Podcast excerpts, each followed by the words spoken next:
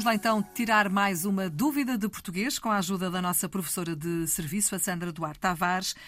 Faz 100 anos que nasceu a poetisa Natália Correia, ou será faz 100 anos que nasceu a poeta Natália Correia? Foi o José Carlos Silva de Coimbra que pediu para que nós tirássemos aqui esta dúvida na ponta da língua. Estamos cá para isso. Sandra Duarte Tavares, é contigo.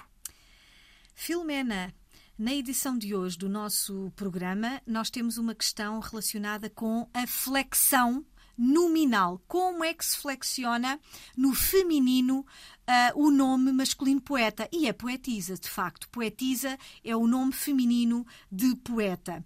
Ora bem, regra geral, os nomes masculinos, ou melhor, o feminino forma-se adicionando um A à forma masculina. Por exemplo, gato, gata. Uhum. É, a regra geral é esta.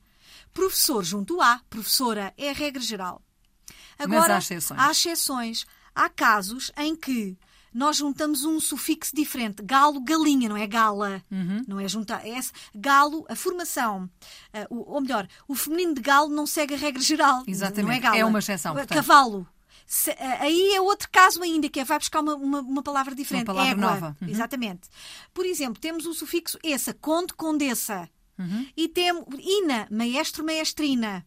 E temos o Isa, poeta, poetisa. Portanto, poetisa é o feminino de poeta. Então, e porquê que há tanta gente a insistir em poeta para masculino e feminino? Olha, é uma boa pergunta que tu fazes. Não faço ideia, não faço ideia. Porque não, não ouvem tanta palavra poetisa.